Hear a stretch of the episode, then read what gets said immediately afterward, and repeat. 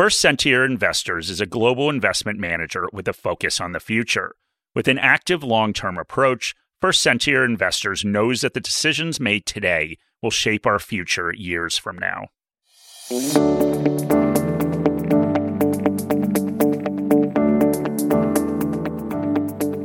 Hi, and welcome to another episode of Investing Compass. Before we begin, a quick note that the information contained in this podcast is general in nature, does not take into consideration your personal situation, circumstances, or needs. All right, so we're going to do another share deep dive today, and this one is listener requested. And this is a special one, Shani. So if you're a regular listener, that drops everything, as we assume everyone is, to listen to Investing Compass as soon as it's released, you'll have noticed that this one was released at a different time, but we've actually done this for a good reason, Shani. Yes. We're about to play the Warren Buffett drinking game. And this is something that we started very early on in Investing Compass. And it was to challenge listeners to drink every time you heard us mention Warren Buffett. And we thought this was a good episode to release at 6 p.m. on a Saturday because we think it's a more appropriate time for those playing at home. Yeah, no, exactly. It's better than the 6 a.m right? And so we're going to, of course, be drinking while we do this. So excuse any slurring at the end of it. Uh, because this will obviously be a big one because we're going to do Berkshire Hathaway. Yeah, I think it's pretty folly of us to think that listeners are going to forego their Saturday plans to listen to us and drink every time we say Warren Buffett. I mean, maybe, but people can listen to their regularly scheduled time on Sunday morning, right? A fun Sunday morning. Yeah, very fun. Okay, so the other thing about today's episode is that when Shani was doing some research on this, she asked me a question about Warren Buffett's wife. And Shani did not know that Warren Buffett was essentially in a thruple. Yeah. and he doesn't really seem like the type. Do you know what I mean? He doesn't. So, do you want to summarize this for listeners? Well, the short story is basically he had a wife who was a performer and she'd perform at a club and um, she wanted to pursue her singing career. So she moved away and asked some of the people at the club to take care of Warren because he was obviously a very busy man. So people would come to his house, clean, cook, do all that stuff. And one of the women he ended up having a relationship with. And she just basically moved in while his wife was in San Francisco. And then they just continued that way. The wife and the person that moved in would hold hands down the street. They would sign off Christmas cards with Warren. So there'd be like Warren, wife one, wife two. yeah, no, it's a lot of it's a lot of intrigue, right? It is. There's a lot of scandal going on in Warren's life. Well, isn't the whole reason, and I, I don't think he is anymore, but at one point he was the richest person in the world, mm. isn't the whole reason of amassing a fortune to get women? Uh, mm. Probably not. But okay, well, for me, I don't know. Well, that's Mark, but well, I think that's the motivating factor for a lot of people. Okay, and so he proved that right. But anyway, so should we get on with the game and, of course, the analysis of Berkshire Hathaway? Yes. So for those playing along, um, but let's start with what Berkshire Hathaway is. Yeah. No, absolutely. So Berkshire Hathaway is a holding company that is run by Warren Buffett. So it actually started out as a textile manufacturing company and it was founded in 1839. And the original name was Valley Falls Company. And so over the course of the century, the company merged with other companies, including the Berkshire Cotton Manufacturing Company and the Hathaway Manufacturing Company. And so Berkshire Hathaway was born. They had 15 plants, 12,000 workers, and they had over $120 million in revenue. In 1962, along came Warren Buffett. Buffett started by investing in Berkshire Hathaway by buying shares and then took control of the company at a board meeting, naming a new CEO and closing the partnership to new money in 1966. And in 1967, Buffett expanded the company from just this textiles manufacturing business. And he did this by originally going into the insurance industry and then some other investments. And so basically, what he did is he purchased these other businesses, so including the National Indemnity Company and Geico. And Geico still is a big core of the insurance operation of Berkshire Hathaway today. And he merged all of these together. And in 1970, he became the CEO and chairman of Berkshire Hathaway. So that's a little bit of history, but let's speak to what they do today. Berkshire Hathaway is a holding company that Warren Buffett and his partner Charlie Munger invest through, business partner. Yes. Not another partner. exactly, yes. exactly. No, there's no. not there's not what happens if you add someone to a thruple? Um, polyamory, maybe. Aren't you already there with two people? I'm not sure. Okay. Should we should we well- talk about investing now? Yeah, we'll get back Okay. to we'll get back to this. Maybe we'll do a whole episode and do some research first. Yeah, Morningstar Investing Compass after dark. Exactly. Yeah, okay. Exactly. All right. So the old textile company is long gone and they purchased publicly traded shares that you can buy, that you and I can buy, like Apple, Bank of America, and Coca Cola, to just name a few of their biggest positions. And they purchased whole companies that they believe are promising, undervalued, and profitable. And they bought these businesses that are in the insurance sector, rail transportation, energy generation, etc. Basically, they just haven't restricted themselves to one particular industry or sector. They're just after promising businesses. And the myth around Buffett is that he is the world's greatest allocator of capital. And we've talked on here before how a big part of the job of every CEO is capital allocation and making the decisions about when and how much to invest in the business, how much to give back to shareholders and dividends and buybacks, and how much to spend paying down debt or going out and buying other companies. Now, in Buffett's case, what he's doing is primarily going out and looking for other businesses to buy. Those may be publicly traded shares that he believes are undervalued, and there may be whole businesses. And we mentioned insurance earlier, and one of the big drivers of how Berkshire came together was a particular component of insurance called float. And float refers to the cash that insurance companies take in to pay off future claims. And that float or cash, they have, they're earning returns on that. And so they obviously want to invest that before they actually pay it out. And we can use a simple example. So let's say you sell a life insurance policy. Well, at some point, you're going to pay that off because, of course, the person will die unless you've insured a vampire, maybe Shani, because they are immortal unless there's some sort of weird attack involving a steak or garlic or something like that. This is probably the worst joke you've ever made on investing compass. It's pretty awful. I thought it. I thought it was actually pretty good. So if you can start a life insurance company for vampires, you'd be very rich.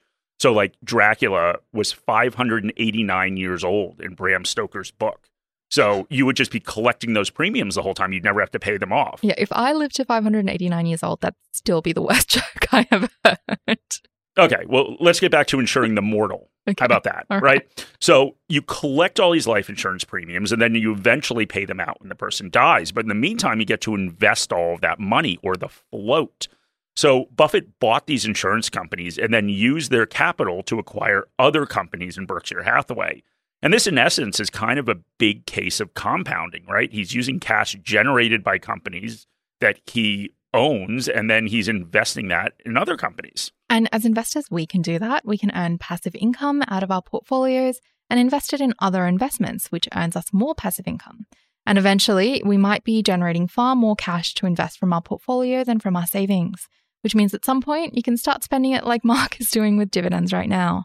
Exactly, exactly. All right, so let's take a step back and take a high level view of Berkshire before going into a deep dive on the stock. So, our analyst believes that Berkshire Hathaway is much more diversified than a regular financial services company, which lowers its overall risk profile and offers um, a better risk adjusted return profile than a lot of the other companies in the sector, and also a really solid candidate for downside protection during market sell offs. He's also really impressed in Berkshire's ability in most years to generate high single to double digit growth, comfortably above the cost of capital.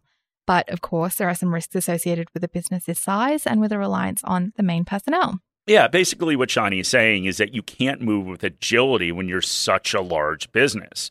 And of course, that's what he's trying to do take advantages of inefficiencies in the market. And the analyst is also saying that Warren Buffett and Charlie Munger are not spring chickens. So there is a little bit of uncertainty when they do eventually depart the firm and the earth, I guess, because those two events will probably occur at the same time. But the departure may not have as much of an impact on future operating results as a lot of investors might think. When people think of Berkshire Hathaway, they think of Warren Buffett. The two seem inseparable from each other, but Berkshire's business model is decentralized. It has broad business diversification, high cash generation capabilities, and a really good balance sheet. So the departure may be more a twitch than an earthquake. A twitch than an earthquake, Yeah. Shani. Okay, well, there you go. So even though Berkshire has these advantages, they have been overshadowed during the past decade because the company has had this huge cash balance, and they've, of course, earned next to nothing on that because it's such a low interest rate environment. But we actually think the company is going to focus on reducing its cash through a couple different ways in the near future. So, over the past 12 quarters, the company has repurchased $58 billion worth of their common stock. And so that's around $4.8 billion per quarter on average. And this was 10% of the company's total shares outstanding. The company has got around $70 billion in cash left to fund acquisition, stock investments, and share repurchases. And as we've seen valuations become more and more attractive, many of the quality assets that Berkshire would normally purchase are coming into reach. All right. So, promising prospects. So, let's go into the economic moat because we always talk about that and see if these strong prospects are long lasting. So, the economic moat for Berkshire is a bit of a strange one because what we need to do is assess the economic moat of all of these individual companies that they own. But our analyst believes that Berkshire's economic moat is more than the sum of its parts, although the parts that make up the whole are fairly moaty in their own regard. Moaty. Mm. Wow, you're coming up with a lot of good stuff today. Yeah, thank you. All right. So, we're not going to go into each company individually as this episode will last into next year, but we'll give a quick summary of the main components and then we'll speak about Berkshire as a whole. So, let's start with insurance operations.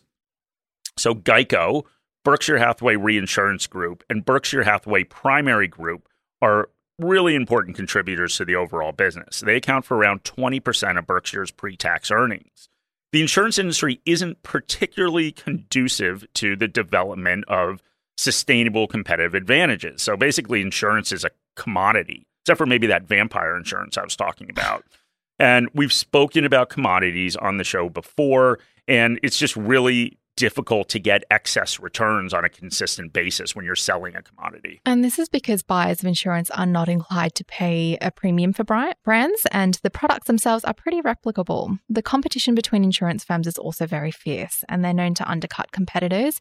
So it's not just an industry; it's just not an industry where you can gain and maintain market share very easily. Yeah, and it's also one of the few industries where the cost of goods sold is driven by the claims people make. So if you have $100 million in claims in a year, that would, in essence, be the cost of goods sold that year, right? Because that's the insurance.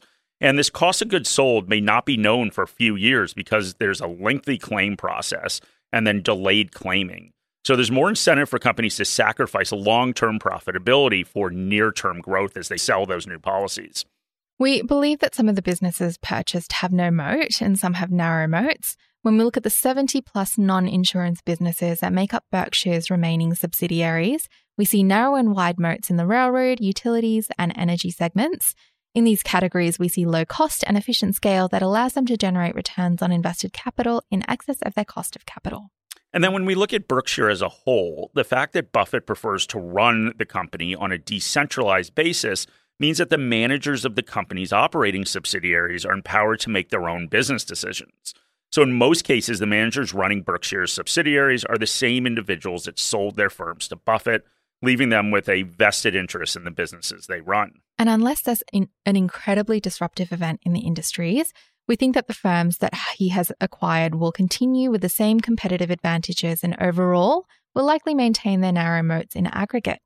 But overall, as we mentioned, with Berkshire, the whole is worth more than the sum of the parts. Because of its broad business diversification, high cash generation capabilities, and really good balance sheet strength, we award it with a wide moat. First Sentier Investors is a global investment manager with a focus on the future. With an active, long term approach, it knows that the decisions made today will shape our future years from now. First Sentier Investors offers specialist investment capabilities across a range of asset classes and actively engages with the companies it invests in. The investment manager brings together teams of active specialist investors who share a common commitment to responsible investment principles. Okay, so let's move on to risk and uncertainty. And we'll get the big one out of the way. So, Berkshire depends on two key employees, Warren Buffett and Charlie Munger and they make almost all of their investment and capital allocation decisions. And Buffett turned 92 in August, and Munger is turning 99 in January. Do you still think you'll be working at 99 mark? Well, you know, it's only a couple years away, Shani, so so probably. It's increasingly likely that the valuation horizon that our analysts use when they are rating Berkshire exceed their lifespans, with the quality of investment returns and capital allocation being impacted. But as we've mentioned before, Berkshire is structurally sound. The decision making has been delegated, and functions of the business operate almost independent from the core, especially on a day to day basis. We also don't consider any environmental, social, or governance or ESG issues at the firm to be material enough to warrant being a risk. So, this is primarily because the industries where they have businesses aren't really impacted by that many ESG considerations. But we should mention Berkshire itself hasn't been without criticism when we look at governance. The makeup of the board committee and the unequal voting structure that they have has raised eyebrows in the past. But if we look at actual risks that they face, several of the firm's key businesses, insurance, energy generation, distribution, and rail transplant, rail transport, not transplant, these are all businesses that operate in industries that are subject to higher degrees of regulatory oversight. And that means, of course, if there are changes in the regulations, that could impact the business in the future. And most of the company's businesses outside of insurance are businesses in cyclical industries. And that means that results do suffer during economic slowdowns. In saying all of this, these risks seem pretty minimal. And so our analysts have awarded Berkshire with a low uncertainty rating. Okay, so let's move on to something we briefly touched on before. That's capital allocation. And surprisingly enough, Shani, even though Buffett has this reputation as the world's greatest capital allocator, we have just given them a standard capital allocation rating. So when we assess capital allocation, we focus on a couple things. We look at the balance sheet, we look at the um, effectiveness of their investments, and then, of course, we look at any shareholder distribution.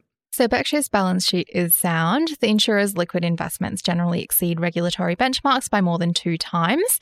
And we also think that the capital investment decisions are fair and the capital return strategy is good. But maybe we should speak about that a little bit more uh, because it is a little bit unusual. Yeah. And what Shani's talking about is the fact that Berkshire does not pay dividends.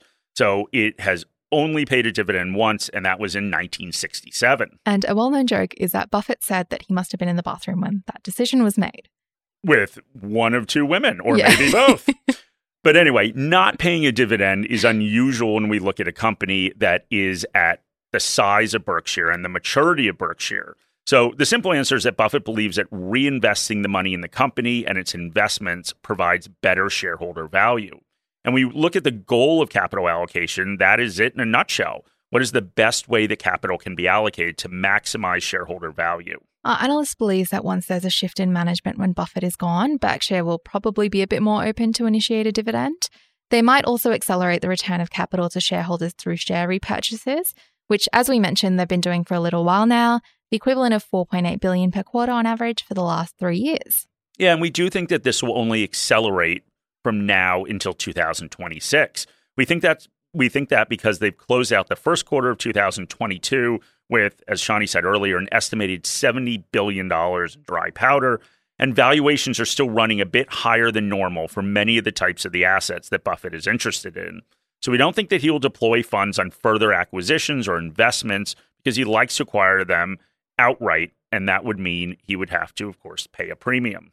So we expect the bulk of the company's excess capital to continue going to share repurchases in the near to medium term, and also to some stock and bond investments as we see markets depressing and valuations becoming attractive. All right, so let's give a quick summary. We've got nothing bad to say about capital allocation decisions. We, we see Berkshire as having low risk, and we also give them a wide moat. So all in all, that seems like a pretty good track record. It does, Mark. So we don't just create drinking games of anybody. And here's the clincher it's currently a five star stock. We've seen Berkshire's share price become more attractive and believe it's currently trading at a 20 to 21% discount to our fair value. Yeah, so pretty good deal. But a couple things about Berkshire. Berkshire does have two types of listings. So they got Berkshire A and Berkshire B. So the ticker symbol is BRK A, BRK B. So the A and the B denote the share class, uh, different share classes. And there's, of course, a good reason why there's two of them. And because Berkshire doesn't issue dividends and they're reinvested in the company, the stock price has continued to rise. In 1982, Berkshire's stock price was around $665. Now it's around 427,000. So that's a growth of around 64,000%. That's a pretty amazing number, Shani. But it also shows that that four hundred and twenty seven thousand dollar share price. That if you want to acquire a share of Berkshire, most people, that would be most of the money they would have. And then, of course, it's very difficult to diversify. So that's where that Class B comes in. So it was first issued in 1996, and it was originally a 30 to 1 ratio between that B and the A. Um, so that, of course, is the price, and then it's also the amount of equity in the company you own. But in 2010, there was a 50 to 1 stock split on the Class B shares. And so now the ratio is 1A share for 1,500 Class B shares. So the Class B trades at $282. And basically, just the difference between the two is Class B is actually affordable for smaller investors. And the shares can perform differently, although they are both investments in the same company. And this is really due to supply and demand dynamics of the market. So Class A shares slightly outperform Class B, but ultimately the fundamentals are the same, and our analysts do not differentiate between the two share classes. So today we have two fair values for the company. So we can start with the original, that Class A, which on the close on the 24th of October was $427,169. And we have a fair value of $535,000. And then we can look at Class B. Last close on the 24th of October was around $282 with a fair value of $357, both at a 20 to 21% discount. As we mentioned, our analyst believes that Berkshire offers one of the better risk adjusted return profiles in the financial services sector and is a pretty solid candidate for downside protection during market sell offs. It has a wide moat, which means that it's able to keep competitors at bay for at least the next 20 years, generating excess returns above capital. Yeah, and they've also got low risk. And this is where the market might be a little bit nervous. So, Berkshire, of course, is synonymous with Warren, and Warren is synonymous with Berkshire. So, Warren and Charlie are getting older, as we mentioned earlier. And many investors are just unsure about the future of the company when their above average growth has been sustainable and maintained by those two men over the years. But the succession of the company looks to be stable and the risk is low. We think that this is an attractive opportunity as it stands, but obviously, a key consideration with Berkshire is how important income is for you as part of your investing goals. Yeah. So, for example, for me, income's one of the main things that I look for in securities. And so this may not suit the criteria that I've laid out in my IPS. And for me, it may be something that fits into my portfolio because income is not really a factor that I care about. But as I've mentioned a couple of times um, before, I do have to be cognizant that I have an oversized exposure to the US uh, because I do opt to receive part of my income in Morningstar shares. All right, so now we've touched on a couple of these points during the discussion today, but Berkshire Hathaway is a tricky business to understand. And it isn't tricky because the businesses they own are complex, because they're all fairly straightforward. But it's tricky because of what it is in the aggregate. What is the sum of all these diverse parts? The Dairy Queens and the See's Candy, and then railroads and insurance companies. There's obviously no synergy between a lot of these companies other than the fact that they generate cash and that goes into a giant fund that is invested by someone who many investors believe walks on water. And overall, conglomerates have gone out of style. Many investors look at these companies and can't figure out why all of these things are mixed together. These are very different business lines.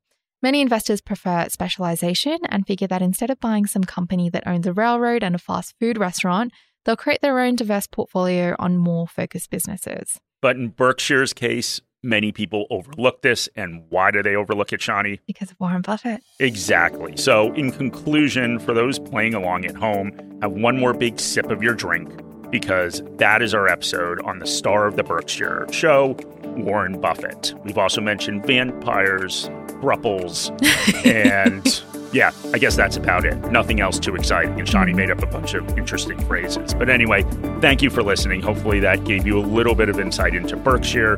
We, of course, would love any comments or ratings on your podcast app, or send us an email to my email address, which is in the show notes. First Sentier Investors is a global investment manager with a focus on the future. With an active long term approach, First Sentier Investors knows that the decisions made today will shape our future years from now.